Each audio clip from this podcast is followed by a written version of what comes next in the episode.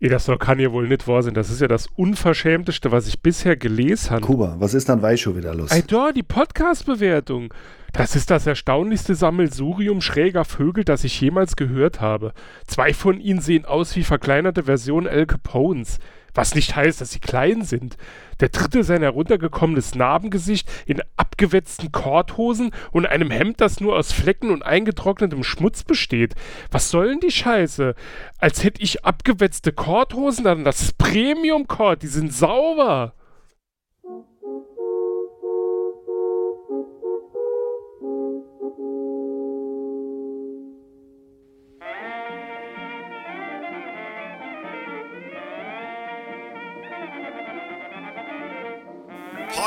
Podcastwelle Saar. Unterbrechungsfrei in Areal 12 fett gedrückt. Immer mehr hören lieber Cat Earth Society. Podcastwelle Saar. Saarbrücken.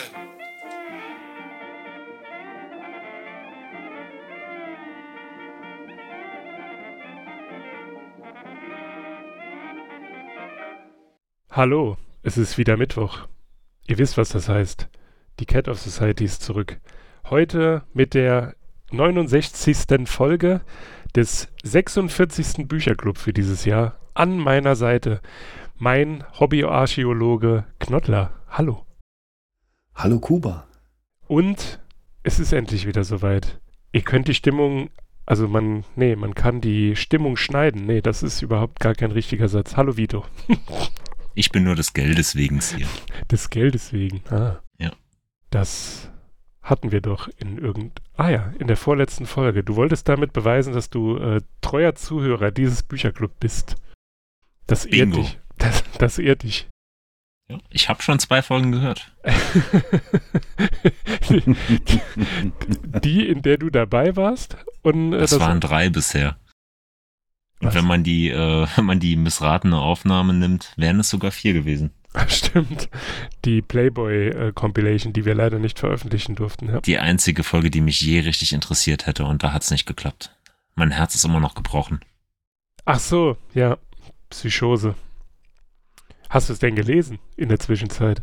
Dann ich kannst habe du dein. das, ich hab das schon vor ganz langer Zeit gelesen. Ich habe das doch vorgeschlagen. Ich weiß nur nichts mehr davon, weil ich alt bin. Ja, oder vielleicht Teil von Wayward Pines. Naja, wir Das werden stimmt. es nie herausfinden. Denn wenn man drüber nachdenkt und das Ganze in Zweifel zieht, ihr wisst ja, wie das endet. Mit einem wütenden Mob, der euch dann auf offener Straße erschlägt. Wir haben, und da wartet ihr ja schon drauf, auch diese Woche wieder ein Buch gelesen. Dieses Mal war es ein Vorschlag von Knottler.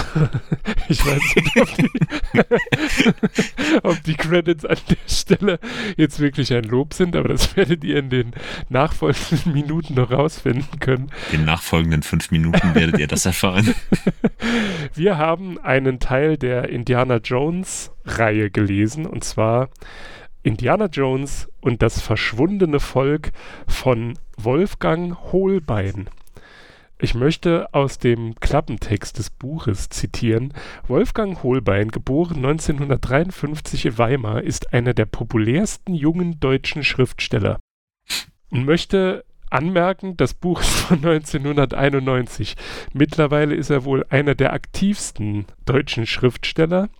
Äh, er verfasst vor allem preisgekrönte Fantasy, nee, er ist preisgekrönter Fantasy-Autor und Verfasser sehr erfolgreicher Jugendbücher und hat nun einen weiteren spannenden Abenteuerroman für die zahllosen Fans von Indiana Jones vorgelegt. Ich glaube, er hat insgesamt vier Indiana jo oder fünf. Ich bin mir nicht mehr ganz sicher. Ich habe es vergessen und bin wie immer bestens vorbereitet. Knottler, möchtest du wie jede Woche ein, eine kurze Beschreibung des Buches abgeben? Aber gern. Ah. Immer wieder gern. Ah, ah. Herr Knottler, darf ich Sie an die Beke titten? so sieht's aus. Ähm, ja, im Roman Indiana Jones und das verschwundene Volk begegnet Professor Jones am Anfang ein neunjähriger Junge mit seinem großen Wolfshund, der nach ihm sucht. Indiana Jones ist mit seinem, ähm, ja, sag mal, Professorenkollegen, Professor Patrick, unterwegs und äh, der eine bedeutende Erfindung gemacht hat, die eigentlich noch geheim ist, aber scheinbar hat das mit dem Geheimhalten nicht so ganz geklappt, denn nämlich eine Gruppe übler Gangster, von denen ihr im Intro schon einen Vorgeschmack erhalten habt, ist ihnen auf den Fersen und versucht äh, seiner Erfindung, seiner Maschine habhaft zu werden. Es entwickelt sich äh, eine recht spannende Geschichte mit äh, ja, vielen Wendungen drin, aber der Kern ist einfach, dass äh, die Gangster Indiana Jones, Professor Patrick und den Jungen mit seinem Hund verfolgen. Und ähm, dann entspinnt sich noch eine Geschichte, in der es um den Jungen geht und äh, Indiana Jones und sein Kollege den Jungen bei einer misslichen Lage helfen wollen. Dabei geht es im Großen und Ganzen um die äh, Anasazi-Kultur, die der große Aufhänger in diesem Buch ist. Ja, um, um nicht so viel zu spoilern, denke ich, reicht das an dieser Stelle. Das war wie immer ein hervorragendes, ähm, eine hervorragende Kurzzusammenfassung. Ähm, da hätte ich gerade an. Es ist irgendwie so viel los in diesem Buch, dass dann eine Kurzzusammenfassung schwierig ist. Ohne, ja, ohne Witz, ich bewundere dich total, wie du das gemacht hast. Ja. Wenn, du, wenn du mir jetzt die Aufgabe gestellt hättest, das Buch zusammenzufassen, ich hätte das nie hinbekommen. Ich bin einfach total erschlagen von den ganzen Figuren und Wendungen. Ich hätte das nie hinbekommen. Never ever. Ja gut, dich hat auf jeden Fall verwirrt, ob es Jill oder Jane ist. Aber da, dazu, dazu kommen wir vielleicht später. Ähm, habt ihr denn ein neu, ein neu gelerntes Wort? Uh, nein, für mich leider nicht. Da ich das Buch kannte, kein neues Wort aufgetaucht. Ja, für mich, für mich die ganzen äh, Indianerkulturen, die da preisgegeben wurden, da habe ich gar keine, habe ich gar keine, gar keine Bildung. Weiß ich nicht. Sind das eigentlich, also das habe ich mich tatsächlich auch gefragt, äh, sind das echte Völker, indigene Völker oder sind die ausgedacht? Tja, ja, Knottler. Knottler, jetzt musst du aber liefern. du, du, kannst ja nicht behaupten. ja, äh, es sind echte indigene Völker, also die äh, Anasazi äh, gab es, ähm, oder auch die Navajos, die erwähnt sind. Ich denke, die sind vielleicht eher ein Begriff. Ja, also Navajo, es ist so Navajos bisschen, kennt man. Ja, es ist so ein bisschen, ähm, sagen wir, die Grundlage der Indiana Jones Romanreihe, dass sie sich immer etwas rausgreifen oder auf etwas äh, basieren, einer Kultur, einem Vorfall, einem Artefakt, das es halt eben auch in der Realität gibt. Ja, dann ist das ja nicht alles aus der Luft gegriffen, was in diesem Buch steht. Was mich immer wieder etwas irritiert, weil Gut, okay, wenn man die Filme gesehen hat, äh, zumindest bei einem wird es deutlich, dass es ja ähm, schon vor sehr langer Zeit spielt. Ne? Also ich glaube so, also es beginnt irgendwie 1930, also die Geschichten, und endet, glaube ich, irgendwann in den 50ern, oder? Wie weit geht da der Zeitstrahl von Indiana Jones? Weißt du das zufällig? Also in den Romanen ist man immer so in den 30er, maximal 40er Jahren. Ähm, in den Filmen, ich sag mal, bei dem unsäglichen vierten Teil ist man ja dann doch schon in den 50ern. Ja, aber bei den anderen Filmen ist, bist du mitten im Zweiten Weltkrieg und hier im Buch spielt ja auch 1943. Hm. Genau, also so 30er, 40er Jahre bei den ersten drei Filmen und den Romanen sind so die Zeit. Öfters auch an äh, äh, Spielen natürlich. Man, die Filme wird ja jeder gesehen haben und wenn nicht, äh, schämt euch, alle, die ihr zuhört. Ähm, da gibt es ja immer Verbindungen zu den Nazis und ähm, in den Romanen, äh, die spielen halt eben auch oft an interessanten Orten dieser Zeit, wie zum Beispiel im Chicago der 1930er Jahre, als äh, so ein gewisser El Capone äh, kein kleiner Gangster mehr war. Genau, äh, vielleicht an der Stelle, ähm, bevor ihr euch irgendwann mal fragt, was genau veranstalten die da in den Intros? In der Regel sind es entweder äh, eins zu eins Zitate oder abgewandelte Passagen aus dem Buch. Also bevor ihr denkt, hä, was?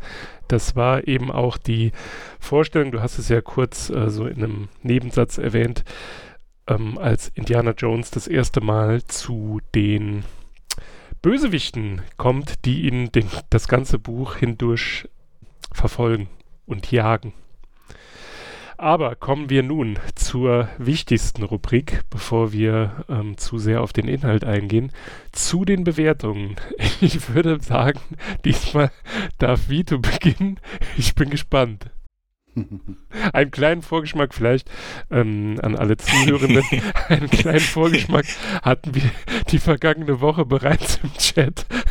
Also ich bin gespannt, wie sich das jetzt in Katzenköpfen ausdrückt.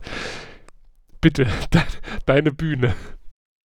Dankeschön, Dankeschön. Ich danke der Academy, würde ich jetzt fast sagen. Aber wie ihr ja wisst, liebe Zuhörerinnen, liebe Zuhörer, liebe Cat of Society äh, Mitpodcaster, bin ich kein, äh, kein Abenteuerromanleser und kein Abenteuerfilmfan, so dass ich äh, echt Probleme hatte, in das Buch reinzukommen.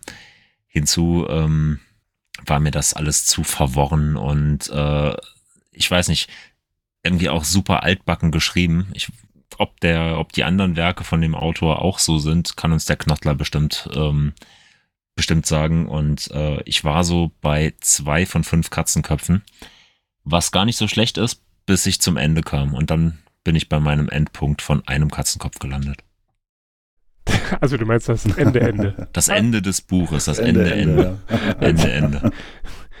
Ich, ich, wo sich der Kreis wieder schließt. Sean Connery, der in, äh, der in, äh, in Indiana Jones mitgespielt hat und jetzt auch am Ende hier mehr oder weniger Hitler, Hitler ist. Hitler ist, genau. Jean. Nee, Hitler eins, eins von fünf, ein, eineinhalb von fünf. Ich äh, würde in diesem Fall, da äh, Knottler das Buch ja vorgeschlagen hat, würde ich meine Bewertung vorziehen und du darfst äh, diesmal quasi das Ende der Bewertungskategorie einleiten.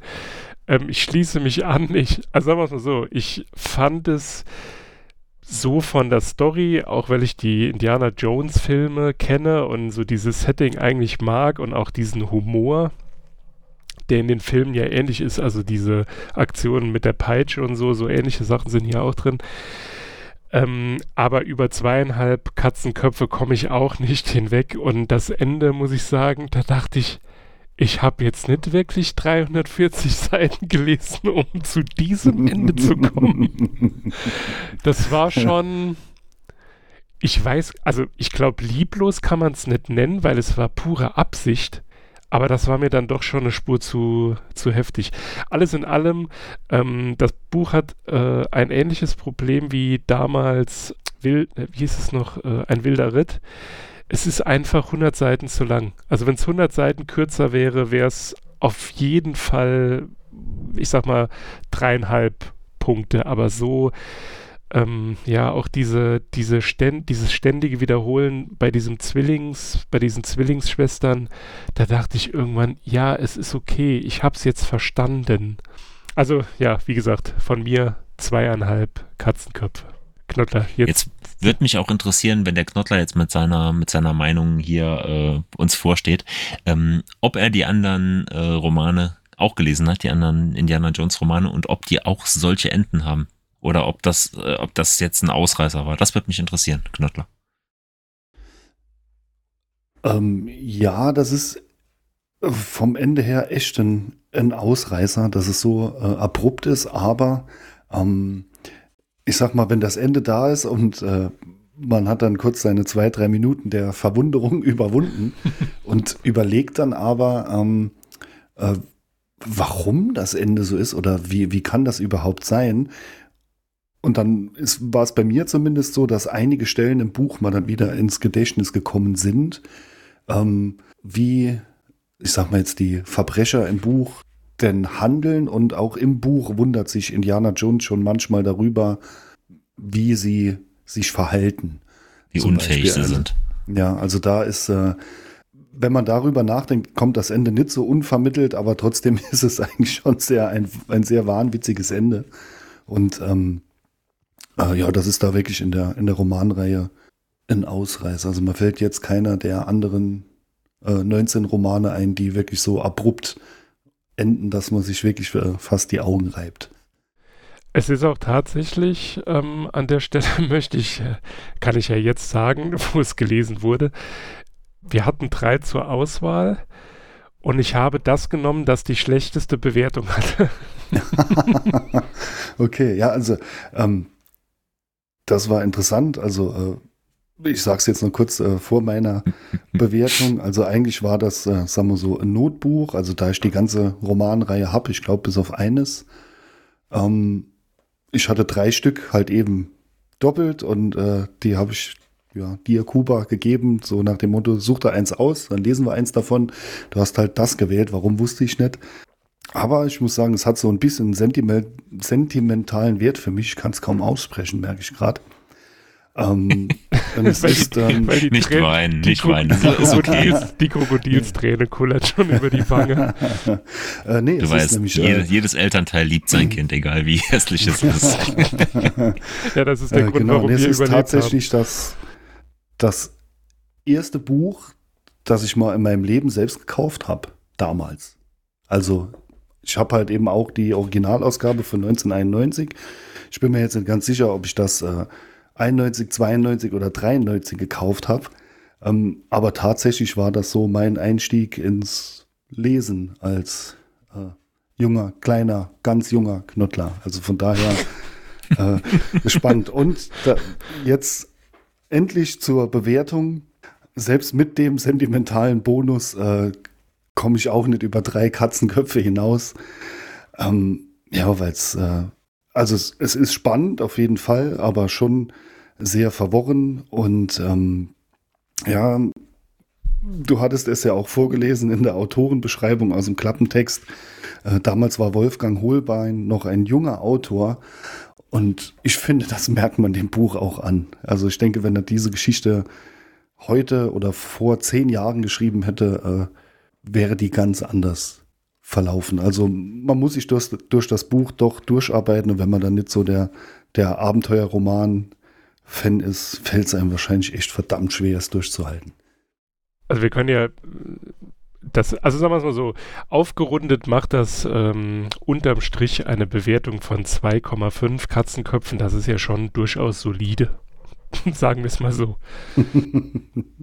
Ja, ich gehe auch auf zwei. Ich lasse mich jetzt vom Ende nicht runterziehen. So wie Knottler sagt, wenn man so ein bisschen drüber nachdenkt, dann kann man da vielleicht auch mit leben und dann machen wir es nicht so schlecht. Zwei, zweieinhalb und drei, das ist doch eine schöne Abstufung. Ja, wobei, also ganz ehrlich, das Ende wäre nur noch dadurch abgerundet worden, wenn Frank Trappin auf einmal da gestanden hätte. also wie gesagt, vielleicht einfach nur, weil wir uns äh, so über das Ende auslassen. Vielleicht solltet ihr das Buch einfach nur des Ende wegens lesen. Ähm, und dann äh, versteht ihr, was wir meinen. Ja, also um, äh, um unsere Bewertung, eigentlich um diese ganze Podcast-Folge zu verstehen, müsst ihr dieses Buch lesen, obwohl es keine Leseempfehlung ist. das, das macht, äh, wenn man das, wenn ich das äh, näher betrachte, macht das sowieso grundsätzlich Sinn. Ähm, es ist dann besser zu verstehen, was wir hier erzählen. das äh, stimmt allerdings, ja. Das ist ja fast verrückt. Ja könnte, man könnte ja fast meinen, äh, dass das der hauptausschlaggebende Grund ist. Aber es ehrt dich, das muss man an der Stelle, ich weiß gar nicht, äh, das, das kann ich gar nicht in Worte fassen, um das zu würdigen. Es ehrt dich, dass du, nachdem du dieses Buch gelesen hast, danach wieder ein Buch in die Hand genommen hast. ich dachte mal schon fast, dass sowas kommt, aber äh, äh, ich fand das vor, ja, es sind 30 Jahre jetzt her, verdammt, ähm, dann wohl. Äh, wohl sehr spannend. Also ich, vor 30 Jahren hätte ich ihm wahrscheinlich vier oder fünf Katzenköpfe gegeben. Heute sind es nur noch drei. Ja, aber was, was er ja Vergleich wirklich, größer ist. Was er ja wirklich geschafft hat, wie gesagt, ich kann das nicht beurteilen. Ich, ich interpretiere das jetzt einfach mal so rein. Ich meine, das sind, ist die Aussage des ähm, Goldmann Verlags, äh, der dieses Buch damals veröffentlicht hat. Mm, ist, also und wenn man sich dann zum Beispiel bei Genial Lokal, es ist hier verlinkt, da könnt ihr ja nachher in den Shownotes nachsehen, äh, wenn man sich so angeschaut hat, was er so im Laufe der Zeit, also seit 91 noch zu Papier gebracht hat, das ist schon sehr ordentlich. Und man kann ihm, obwohl das Ende das Ende ist, so wie es im Buch steht, man muss ihm auf jeden Fall attestieren, dass er es schon versteht, eine Szenerie sehr schön zu beschreiben es wiederholt sich zwar, und das ist, wie gesagt, das, was ich vorhin meinte, es ist 100 Seiten zu lang, aber generell hat es schon also hatte er damals, wahrscheinlich ist er ja jetzt besser geworden, hat er schon ein Gespür dafür. Also so wie er die Landschaft beschreibt, das fand ich gut. Also sonst hätte ich das Buch vermutlich vorher schon weggelegt. Das finde ich, das finde ich ehrlich gesagt auch. Was mich halt so richtig krass auch so in der Mitte gestört hat, ist, dass sich so diese Settings, äh, die Settings ändern sich, aber, aber die Art und Weise vom Storyverlauf, die wiederholt sich halt extrem, finde ich. Mhm. Auch wenn es an anderen Schauplätzen spielt. Das ist irgendwie sehr ähnlich und ausgeschmückt, aber ich weiß nicht, nicht so auf eine künstlerische Art ausgeschmückt, sondern ne, wie Knottler gesagt hat, vielleicht war er einfach noch zu jung, um das zu Papier zu bringen, was er im Kopf hatte. Ist das eigentlich bei den Büchern ähm, so ähnlich wie jetzt äh, das James Bond Buch, das wir gelesen haben? Also ähm, das ist ja inspiriert von einer unveröffentlichten Geschichte von Ian Fleming, glaube ich, wenn ich es richtig in Erinnerung habe. Ist das bei den Indiana Jones Geschichten auch so? Weil die sind doch, glaube ich, von Lucas Film oder Lucas mhm. Arts. Ja, von George Lucas auch. Also äh, ist natürlich von den Filmen inspiriert. Ähm, er nimmt ja in dem Buch ähm, auch Bezug auf den dritten Teil. Und zwar später, als er da seinen Erzfeind oder alten Widersacher trifft, da Jake das Halbblut da nimmt er ja Bezug auf eine äh, Szene oder die Vorstellung von Indiana Jones Jugend im, im dritten Teil. Ich glaube, das ist äh, der letzte Kreuzzug, weiß aber gar nicht so direkt. Da wird das ja gezeigt, wie der junge Indiana Jones äh, diesen Grabräuber da sieht und ihm das Kreuz von Coronado abnimmt, dass dieser plündern wollte und ähm, quasi als Belohnung nachher bekommt er ja von diesem Jake äh, seinen Fedora-Hut. Und äh, das ist so ein bisschen die, die Jugenderklärung von Indiana Jones und das wird ja da im Buch auch, auch aufgegriffen, weil halt eben dieser Jake da in dem Buch dann auch sein Widersacher ist. Aber ähm, äh, die Reihe hat auch noch andere Autoren, also die wurden halt wahrscheinlich wie äh, unser James Bond Buch auch von den Filmen inspiriert und haben dann diese Romanreihe da fortgeführt. Hm. Hm. Was war das erste? von dieser, von der Reihe? Welches Buch? Äh, ich habe jetzt dummerweise den Tab geschlossen. ich, hatte es, ich hatte es vorhin. Ja, ich glaube, die gefiederte Schlange bin mir aber auch jetzt nicht äh, ganz sicher. Also es haben mehrere Autoren geschrieben, auch so ein bisschen äh, zeitversetzt. Wie er das einfach so raushaut, ne? Das, das beängstigend. Äh, Nee, Band 1 ist und das Orakel von Delphi. Das spielt, also laut ah, okay. büchertreff.de, spielt das äh, 1922. Oh, noch ein sehr junger Indie. Ja. Mhm. Und äh, ein noch nicht junger Wolfgang Holbein, denn das hat äh, Rob McCrager gesch mhm. geschrieben. Ja, also es gibt zwei Bücher in der Reihe. Ähm, den Autoren weiß ich jetzt nicht mal. Also die stechen raus, weil sie langatmig sind. Also äh, wenn euch das schon ausschweifend vorgekommen ist, also die könnt ihr weglassen, reiche ich gerne nach für die Shownotes. Martin Caden, kann das sein? Genau, ja. Der hat äh, geschrieben, Moment, und die Hyänen des Himmels und Indiana Jones und die weiße Hexe. Genau, 7824 Seiten. ja, die sind beide, also von der Story her, vom Lesen habe ich sehr langatmig in Erinnerung. Also es waren für mich die schwächsten Bücher. Wann hast Reihe. du die gelesen? In welchem Zeitraum? Wie kann man sich das vorstellen? Ja, Alles so halt. im, im Nachgang, so nach deinem ersten Buch oder so die letzten ja. Jahre? Äh, nö, alles so Anfang, Mitte der 90er Jahre. Dann ah, deswegen bist du Bücher 96 so nicht zu meinem Geburtstag gekommen. Aha. Genau, da äh, war ich beschäftigt. da war ich. nee, also die habe ich so, so nach und nach den Großteil mir äh, gekauft. Einige waren dann auch später vergriffen. Die habe ich dann so gebraucht äh, gesucht. Also ich war schon ein ziemlicher Fan dieser Reihe. Aber trotzdem gibt es natürlich auch an diesem Buch Dinge, die man, als ich es jetzt nochmal gelesen habe, einfach äh, äh, nicht passen oder halt eben komisch vorkommen. Erstes Mal, ähm, es spielt natürlich am Anfang in den USA und äh, der eine Gangster Berlinert. Und das ging mir, glaube ich, damals schon etwas auf den Sack. Hm. Also das ist schon, äh, das ist einfach blöd. Also da ähm, fand ich das Buch, das Kuba eben erwähnt hatte, der Ritt, ähm, da äh, fand ich die Sprache authentischer als äh, den hier gewählten Dialekt. Ja, wobei es auch da nicht so richtig gezündet hat, ne, weil man, äh, also das war, glaube ich, damals auch ein Kritikpunkt. Ähm, ja, weil man es halt nicht so, also es war halt eingedeutscht. Hm. Aber hier, ich habe, als, als der dann angefangen hat zu Berlinern, dachte ich, okay, ist das jetzt wieder so, weil er hatte ja, zumindest in einem der Filme, hatte er ja mit Nazis zu tun. Ist das jetzt irgendwie so Nazi? Dude, aber äh, ja, dann war er ja äh, Chicagoer Gangster und dann dachte ich so, okay, das macht jetzt irgendwie keinen Sinn. Also das fand ich auch ein bisschen an den Haaren herbeigezogen. Ja, also ich denke, das hätte er können, den wollte er so recht dümmlich darstellen. Das hätte er auch ohne den Berliner Dialekt geschafft und dann wäre es authentischer gewesen. Man hätte sich da nicht gefragt, was soll der Mist. Es wäre dann mit dem sächsischen Dialekt viel besser gewesen. Ne? ähm, bei so wenig Zuhörenden kann man sich solche Witze noch erlauben. ähm, das kannst du ja selber nicht sagen, nicht wahr? Dir müsste doch klar sein, dass ich jetzt anfange zu sechseln, nicht wahr? Indiana Jones. Aber, aber ich meine, wir haben jetzt schon mehrfach drauf rumgeritten. Das war halt wirklich so eine Sache. Also ihr könnt, ihr denkt jetzt möglicherweise, ich übertreibe, aber ich untertreibe vermutlich noch.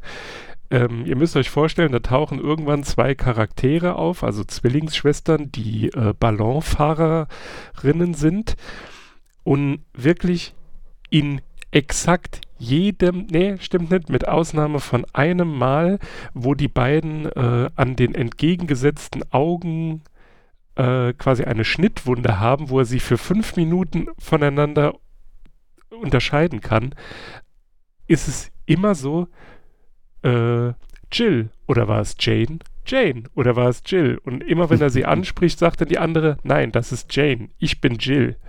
Das sieht man doch.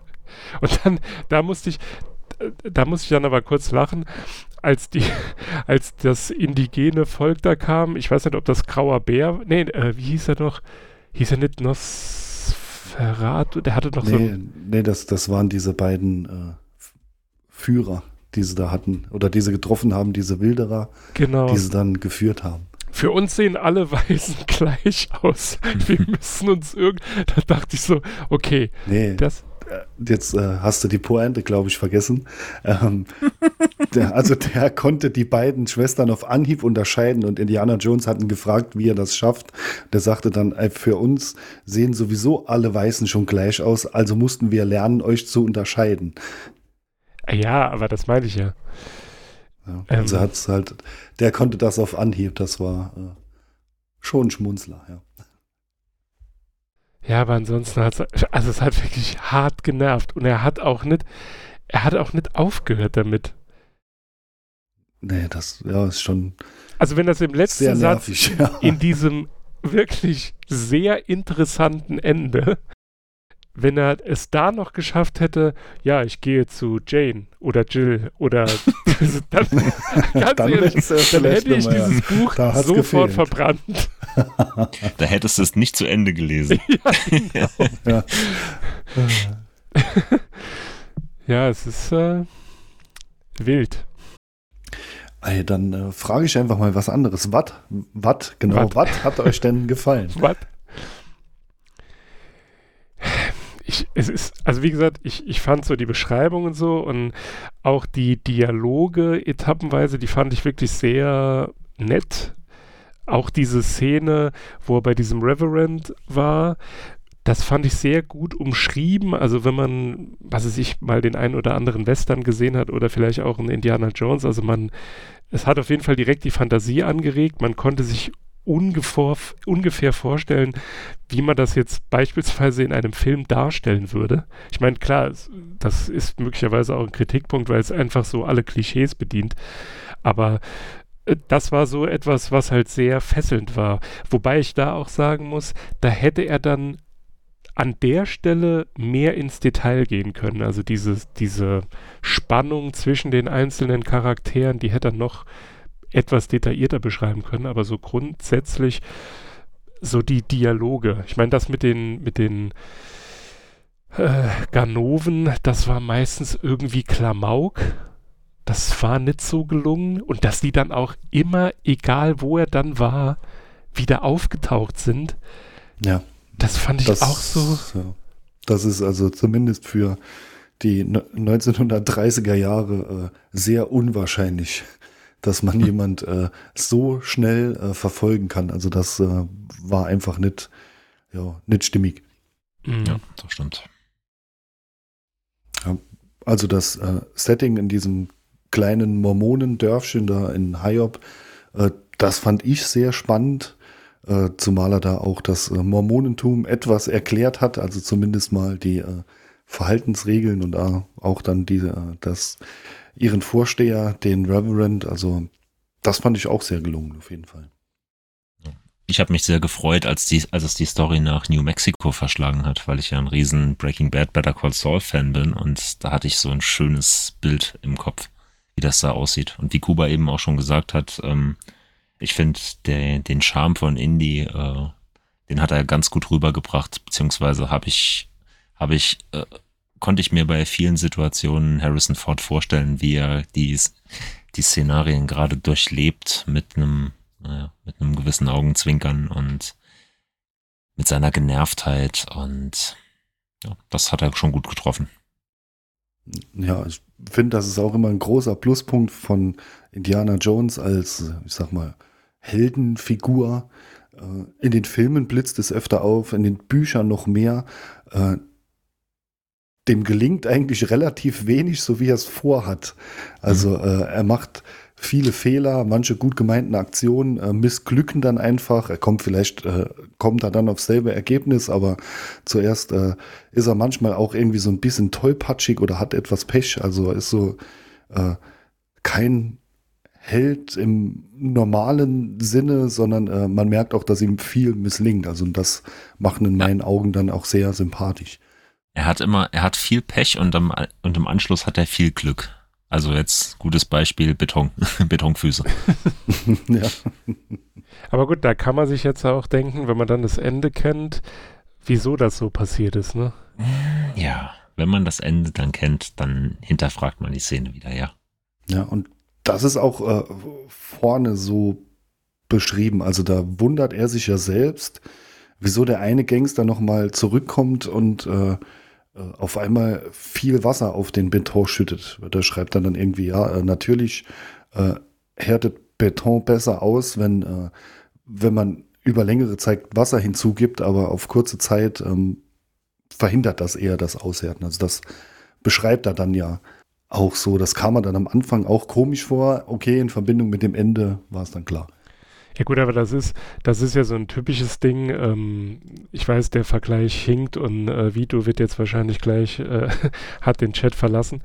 Aber ähm, beispielsweise so der Klassiker bei James Bond, da wird Bond auch immer erst stundenlang erklärt, wie die Säge ihn jetzt zerteilt, dass er auch ja ausreichend Zeit hat, um sich aus dieser misslichen Lage zu befreien. Das habe ich eher in, also äh, quasi unter der Kategorie verbucht. Vito left the chat. Aber mein, mein Held im Buch war auf jeden Fall Harvey. der, der, der, alte Schmugglerkapitän. Indianer, weißt du, was dein Problem ist? Du hast zu viel Blut im Alkohol. Sieh mich an. Ich achte streng darauf, dass ich nie mehr als ein Drittel Blut im Bourbon habe. Ja, ähm, er war ja auch äh, 50 Jahre alt, hatte das Aussehen eines 75-Jährigen, aber die Konstitution eines 25-Jährigen. aber was war denn so dein Highlight im Buch? Hm, eine gute Frage. Also eigentlich, ähm, es geht dann eher schon gegen Ende, als in dieser äh, Anasazi-Stadt sind. Und äh, wie sich da halt eben dann die Geschehnisse entwickeln. Ähm, zunächst mal ähm, gefällt mir die Beschreibung dieser Stadt, also noch eine archäologische Fundstätte quasi ist und äh, diese Stadt gibt es auch wirklich, da, äh, Pueblo Bonito. Also da ähm, ist es, es ist quasi die Wirklichkeit äh, beschrieben und ähm, ich fand halt eben dann die Szenerie, die sich dann weiterentwickelt, auch äh, glasklar beschrieben. Äh, auch dieses, ähm, äh, diese, sag mal, wissenschaftliche Verband Verbindung, wie sie dann rausfinden, äh, wo sie dann später genau sind. Also äh, fand ich sehr stimmig und sehr schön umgesetzt. Ich, also was halt, gut, da sind wir wieder bei Kritik, aber es sind einfach auch viel zu viele Charaktere. Beispielsweise bei den, ähm, bei den Ganoven haben ja von den, ich weiß nicht, wie viele es am Anfang sind, ich glaube sechs oder sieben, als sie eingeführt werden. Und da wird auf zwei ja sehr deutlich eingegangen, also den großen ähm, und eben, äh, wie, wie heißt er noch, Malone.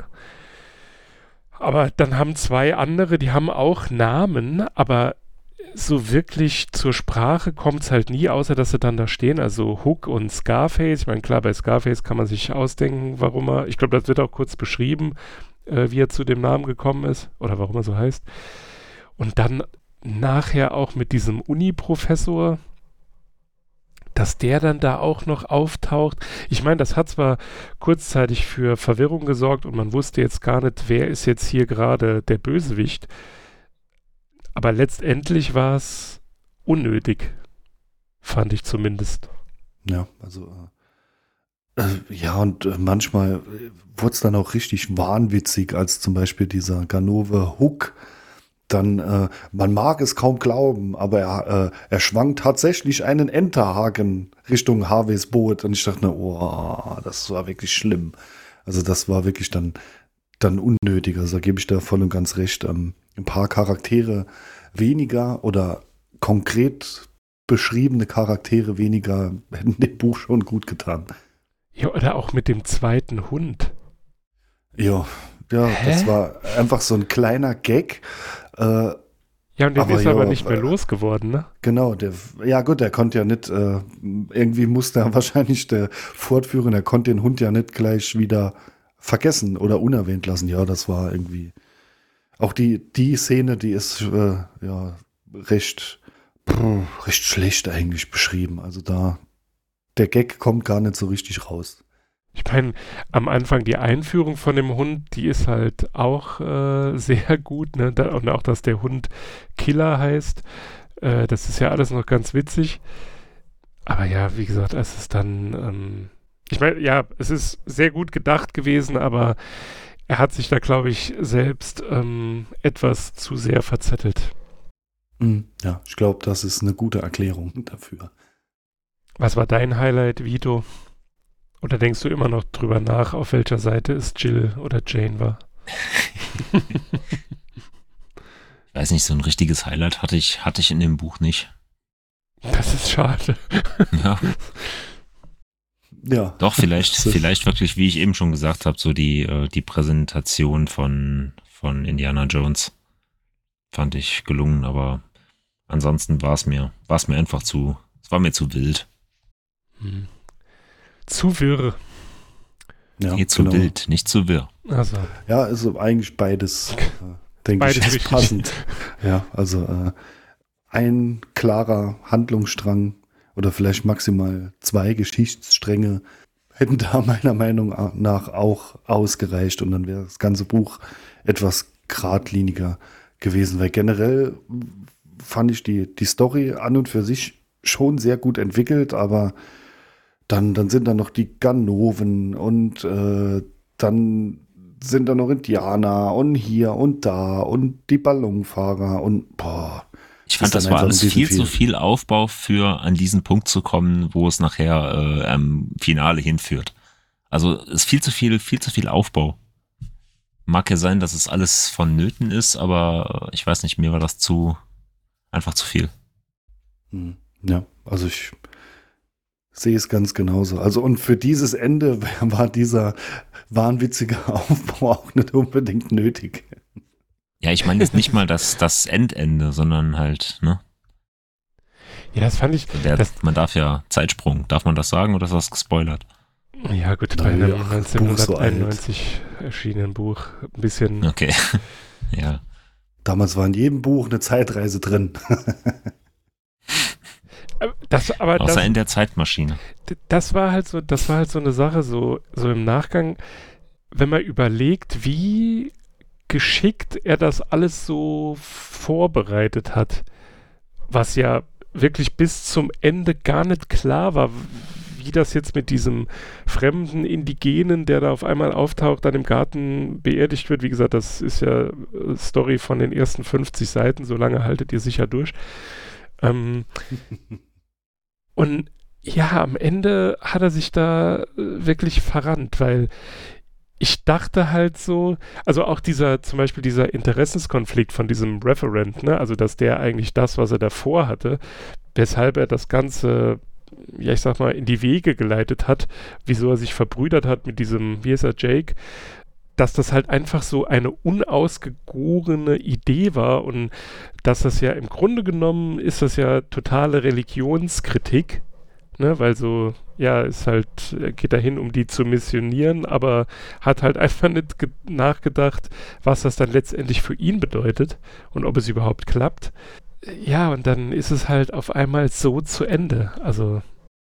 Hm, ja, also den Handlungsstrang dort in dieser äh, historischen Stadt, den hätte er doch können noch etwas weiter ausführen und das Ende halt nicht ganz so abrupt machen. Aber wer weiß, vielleicht kam man da irgendwie an die Seitengrenze und dachte, oh, oh da muss ich jetzt aufhören. ich weiß es nicht. Das kommt mir fast so vor, weil es wirklich so abrupt und äh, ja, eigentlich ein, ein blödes Ende ist. Aber ich glaube, bevor wir euch äh, jetzt weiterhin äh, damit nerven, dass das Ende uns, äh, wie ihr merkt, äh, in den letzten 40 Minuten nachhaltig äh, Kopfschütteln zurückgelassen hat. Verstört ich, hat. Würde ich doch einfach sagen, dass wir, weil ich das gerade bei ähm, Wikipedia gelesen habe, dass Wolfgang Hohlbein neu, äh, 2013 und 2014 eine RTL 2 Doku-Soap hatte, ähm, sollten wir doch einfach in der zweiten Staffel des äh, Cat of Society Bücherclubs ein Buch seiner Tochter lesen, Rebecca Hohlbein. Ja, also das äh, mit der Doku ist interessant. Also da äh, habe ich einmal was davon gesehen, aber ich hatte schon Jahre früher, hat man äh, Bekannter, der den ein oder anderen deutschen Fantasy-Autor ähm, ja schon mal kennengelernt hat, äh, auch gesagt, äh, also Wolfgang Holbein, der ist schon speziell. Und äh, als ich hatte die, die Doku da mal irgendwo reingeschaut habe, dachte ich auch, oh ja, der, äh, ich sag mal so, so ein Output von wirklich, äh, ja, ich glaube, irgendwie knapp 200 Bücher oder was ähm, habe ich gelesen, äh, dass er die geschrieben hat. Ich glaube, den kannst du auch nur so schaffen, wenn du äh, ähm, ja nicht ganz so bist wie andere Leute. Da musst du schon Deutscher die ein oder andere. Macke haben. ja.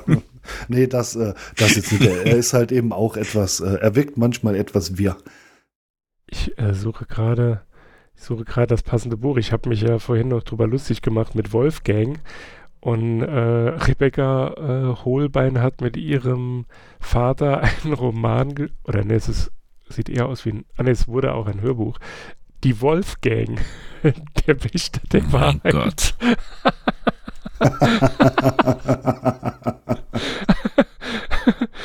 Ah.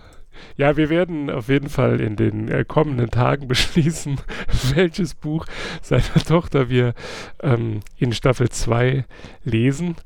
Und äh, bis wir diesen inneren Konflikt intern ausgetragen haben und uns dann kommende Woche wieder als äh, ja, freundschaftlicher Podcast hier präsentieren, sage ich schon mal Tschüss und überlasse Vito und vor allem Knottler dann das letzte Wort. Bis nächste Woche. Schlomo, auf Wiederhören. Auf Wiederhören.